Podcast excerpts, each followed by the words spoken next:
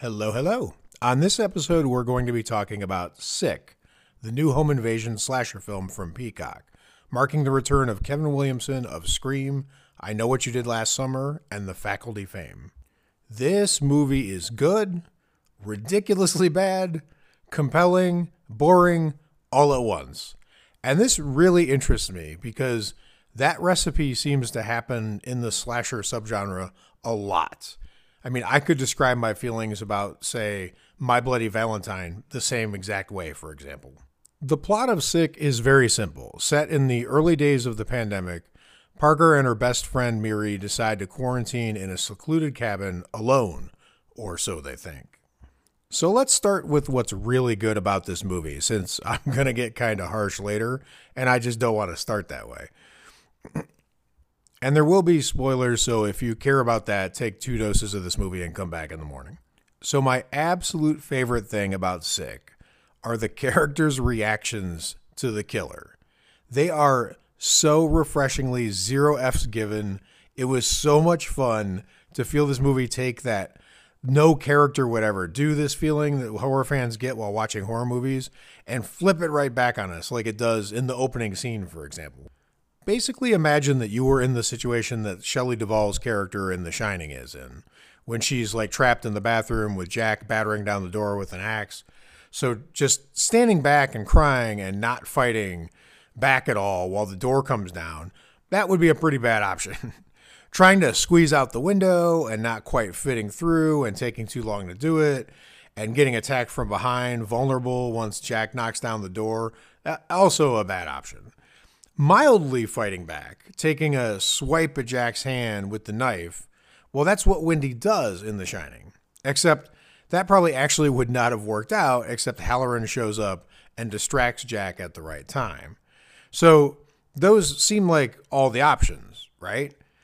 But imagine a different option. Imagine Wendy like muttering under her breath while Jack's beating on the door and saying his like sinister nursery rhyme stuff. Imagine Wendy just like saying under her breath, "Screw this, YOLO," and unlocking the door herself and throwing it open and going straight at that Jack with a knife like an attack dog. Well, in real life trapped situations, I imagine very few people actually choose that option. But that's exactly what happens in the opening of Sick, and not just the opening, all over the place in this movie. The magic trick here is when you're watching the movie, you never once think nobody would do that if Wendy had cried and just let the door get broken down and dropped the knife out of fear when Jack came in. I mean, if you'd seen that play out, I'm sure a lot of the audience would have thought, who the hell just sits there and doesn't fight back and lets themselves get killed? Well, Sick inverts that reaction, but you're too busy rooting for the people doing it and to ever like ever stop and think who who would unbarricade themselves from a space spot way before they would have to and just like go after the killer. Most of the characters in Sick actually do have this like YOLO berserker reaction. And I have a theory why that happens. We'll get to that in one second. So when Sick starts, it's the absolute beginning and most paranoid stage of the pandemic. It's like April twenty twenty, and we meet Tyler, who is buying some supplies to take back to his apartment and standing around in a store, social distancing and trying to mask up because we're still at that stage of the pandemic where when like if one person coughed in the line, everyone turned around and looked at them. And Tyler starts to get mysterious text messages asking him if he wants to party. And in the YOLO spirit of this movie, he responds, "Sure, but who is this?" Like, I'll party with you, but I don't know who you are. Just tell me who you are and we'll get it going, right? But the text messages get weirder and more creepy and more sinister. And Tyler ends up telling the stalker to F off and breaks off the conversation. He then heads out of the store to his car, of course, pours hand sanitizer all over himself in the car, and heads back to his apartment, where when he gets home, he almost immediately gets home invaded. And we get a great ten minute chase sequence where he gets stabbed, he gets away, he barricades himself in a small room. There's a very actually Shining-esque knife through the door moment. And then the killer seemingly goes away, can't get through the door, and goes away. And this is the moment I was talking about, where you can imagine the character trapped like that, trying to like figure out a way to go out the window or trying to wait it out by further building up the barricade. But what he does is he, under his breath, says, "Screw this," and wrap up his injured hand, grab a baseball bat, give himself a little pep talk under his breath while he's about to open the door, going, "Okay, okay." And then he unbarricades himself, gets out, and tries to take on the killer if the killer's still there. He holds his own for a minute, but it does not end well for poor Tyler. But I just really loved how all of this was handled. And you get the sense that because of the start of the pandemic was so weird, everyone was walking around thinking they might die and that they had less to lose than maybe ever before. They all kind of sense that even if we do make it through the pandemic, life is about to get like way less fun and have way more suck in it. And I think that's why the characters in this movie react the way they do to severe threats, with much more bravery than typical in a slasher film, almost a recklessness. And it got me thinking if there were other characters in horror movies that just like go hard from the start against threats, right? Not like a Laurie Strode type who like runs and runs and cries and is terrified and then basically kind of learns how to fight back over time, but characters that basically fight back right away.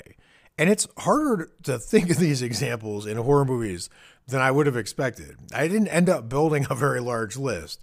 Now, now there is a category of character that does this, but it's not like what happens in Sick. I think of these characters in this category as in like the characters in the know, right? So these are like Van Helsing and all the various Draculas, or more particularly, because he was almost the first character I thought of when I was trying to build this list, is Quint from Jaws. These characters are confrontational against the sharks and the vampires from the start, but I don't really count those characters for this, because the characters in Sick have no idea they're going to be attacked. They don't know why they're being attacked. They don't even know who or what is doing it. So it's not the same. There's another tier of characters that are aggressively pushing it back against threats from the start, but they're doing it from afar. Like the T S A guy from Get Out. Like he's on the threat from the start, and he's pretty brave about investigating it and trying to intervene and stop it. And that makes sense, right? Because the threat is basically racism, and that's something with which he's intimately familiar, obviously. But he literally doesn't come face to face with the actual threat physically until the final scene of the movie. So I don't really count this kind of character either, because the stakes are a little bit different from characters that are about to be physically killed in the moment. So the characters that match the characters in Sick in other, mo- other horror movies in their response, I'll start with the funniest one that came to my mind, even though it's really dear to my heart. It's Thor. That's the dog from the movie Bad Moon, which is a super underrated werewolf movie. And Thor is absolutely not having it that a werewolf is threatening his family. He sniffs it out right away. I mean, sorry, literally. And confronts the werewolf at every chance, including a magnificently funny scene where he like pisses on the werewolf's territory just to send a message. And of course, the werewolf does it back, which is amazing. I know what you're thinking, but you picked a dog. But first of all, this dog is a great actor, better than a lot of actors I saw in horror movies in the previous year. And second of all, this movie is based on a book, an amazing book, by the way, where the dog is the main character of the story. The, the story is told from the dog's point of view. And I, I just love the movie. So Thor's who came to my mind first. It's been a minute since I've seen John Carpenter's The Thing, but I don't remember MacReady, Kurt Russell's character, backing down to the creature in that movie very much at all. I think there might have been moments where he's kind of like wisely trying to temporarily get away or, or retreat to a safe spot, but it's only so that he can immediately arm up and come back and do some thing killing. He's also almost as hairy as Thor from Bad Moon, so maybe that's a common theme with these kind of characters. I mean, even his famous, "You gotta be effing kidding me" moment seems like a line that someone from Sick would have said. The characters in Sick are distant kindred spirits with MacReady's attitude. And I think that's actually pretty telling for all the joking around I'm doing here, because Outpost thirty-one has a very fatalistic, we're all going to die anyway atmosphere to it. And I think despite the vast differences in appearances, Sick is going for that same kind of background malaise, and I'm definitely here for it. I'd love to see like a study of how long it takes Final Girls to turn from trying to run or escape or to move into fight mode, and who is the quickest to move into the fight mode. Off the top of my head, I feel like it might be Nancy from Elm Street, at least among the majors, but that could be t- totally wrong. I haven't put a ton of thought into it yet. Another interesting example of this might be Buddy Repperton from Christine. I feel like basically all he does is fight and confront until the very end when he runs for his life in total fear and panic and ends up a burning smudge on the road. This this is kind of like the reverse arc of a Final Girl. Fight, fight, fight, fight, fight, then die. We do a live video off of our Facebook page every Tuesday night at ten p.m. Eastern.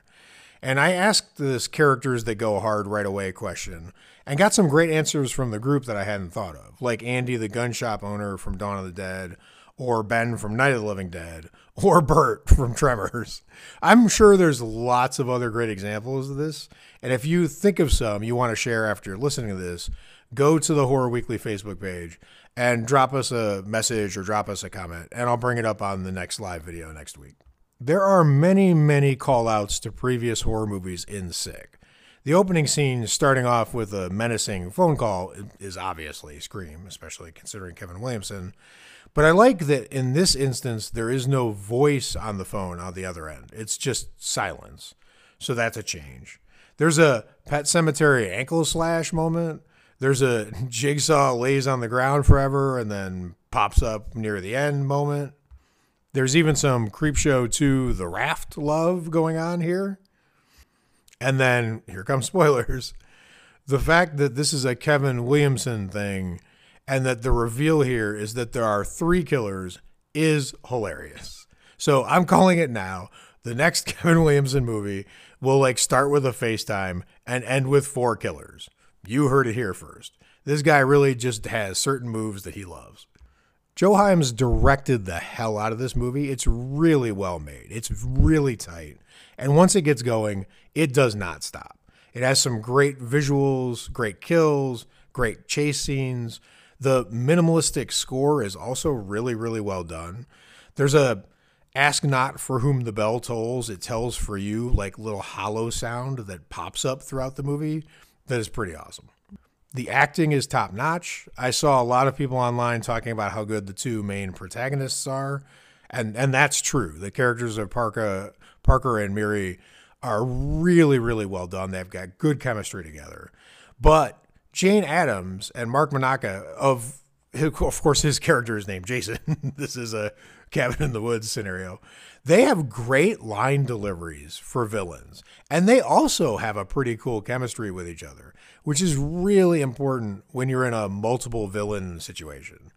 The log cabin, woods, lake setting, like I mentioned, is fantastic as well. So, what's the problem here? Well, I imagine there are going to be three main objections to this movie. I'll do them in order of mildest to worst for me anyway. They are the COVID pandemic theme and the fact that COVID is the motivation for the killers. The fact that there's a chunk of the horror fan base now that basically calls every movie ever released boring in parts. And the fact that this movie telegraphs all of its major moves and reveals in advance. I'm not overly afraid of COVID myself at this point, but I love science and I read a lot of science books and articles. So I find the virus inherently fascinating. If you were to talk to me about it like in person, I'd probably end up sounding like Sam Neill in Jurassic Park talking about raptors. Um, and, you know, he wasn't overly afraid of raptors either. It's not like he asked to leave Jurassic Park immediately when he found out there were raptors there.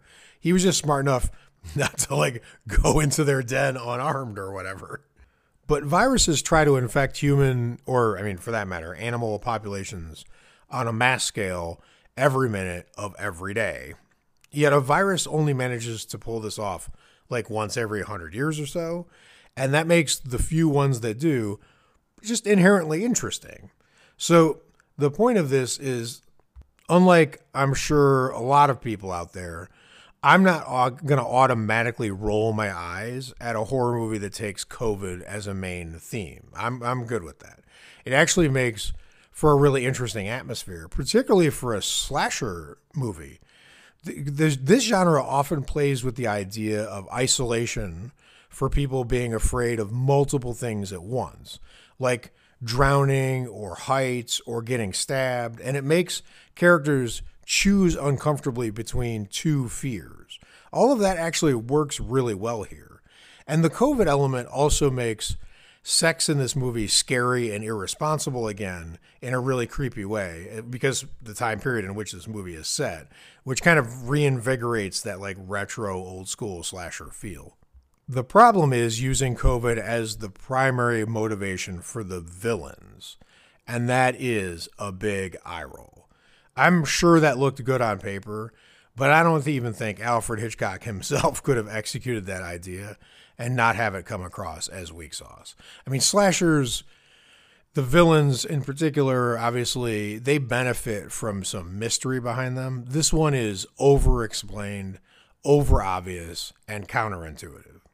There is one amazingly great side effect of having the villain's motivation be COVID, though. A side effect so hilarious that I almost can forgive how badly all this worked out. So when you think about it, the villains in Sick are furious at Parker for being an, a reckless, irresponsible, irresponsible party girl who infected their beloved son, and then he died. That's the motivation for the killers. There's actually a foreshadowing moment where Parker's talking about making out with this kid, and then she was like, I would have kept him around longer except for he ghosted me. Well, he might actually be a ghost now. But because this is a stalker slasher movie, the the killers are basically watching and monitoring Parker all the time. And that means they get to see her having all kinds of fun, hanging out at, at this glorious log cabin, maybe the best log cabin to ever appear in a horror film, at least in terms of luxury. They get to see her having like, like a great friendship. They get to see her reconnecting with her ex-boyfriend, maybe putting that together. They get to see all her like beautiful posts of hanging out by the lake with her aggravating hashtags of talking about how good she is at doing twenty twenty, as she says. I like to imagine the killers in this movie like watching all this and just getting more and more agitated. Like the way Wile E. Coyote must feel watching the Roadrunner just speeding around, living his best life without a care in the world. When you're watching, say, Friday the thirteenth, you don't really have time to consider whether Jason just absolutely hates seeing people have sex because he's so remorseless, remorseless about the killing. You don't have time to think about it. But because Sick is a stalker movie, there's this delay all the time where the killers are just kind of setting up. It would be like spending a day or an afternoon inside Jason's head as he's thinking, I bet there's people having sex nearby. I think I can hear them. It's really pissing me off. Just because of how cosmically comical this is, I'm going to give this motivation gaff a, a near pass. So now for the second problem. I've seen a lot of people saying online that they couldn't finish the movie. They couldn't get past the first half. They, they were really bored. They thought the whole first half of the movie was boring. I completely disagree. I actually really appreciated watching a relationship go nowhere. You almost never see that. And that's what happens here between Parker and D J. And you almost never see that. I'm not just talking about in horror movies. You almost never see that in like mainstream movies or, or any movies in general. Screenwriters love arcs, right? As they say. And in the relationship uh, here between Parker and D J, there's no arc. It, it's a flat line. And that happens in life all the time. So it felt very real, or at least refreshing. And I don't think it went on too long to harm the movie. I think it actually added a really um, like almost moving sense of sadness and, and panic and dread when D J dies, because D J does all the right things to protect Parker when things are going down. And and she saw that. And you'd have to imagine that's going to like sit on her heart, or or at least make her rethink the relationship ret- retroactively. So I don't even have to give this one a pass. So this is not even a flaw to me. It was actually more of a strength. But the third charge, well, this one is almost lethal to the whole movie, as good as the rest of it is. And I'm not even sure why the movie let this flaw be so egregious, but Sick absolutely telegraphs in advance almost every single important move it's going to make. Not just the twists and the reveals and the death orders of the characters, but even down to like the blocking of the scenes. But I'll give you an example. There's a moment when Parker and Miri are trying to escape on like a narrowish ledge on the roof of the cabin. And I knew in advance down to the second what was going to happen in that scene. I knew where the jump scare was going to come from. I knew that one of them was going to fall and like lie on the ground Michael Myers style until they eventually got back up again. I literally saw it play out in my head before it happened. And when it happened, it looked exactly like what I had seen in my head. And that happens way too often in this movie.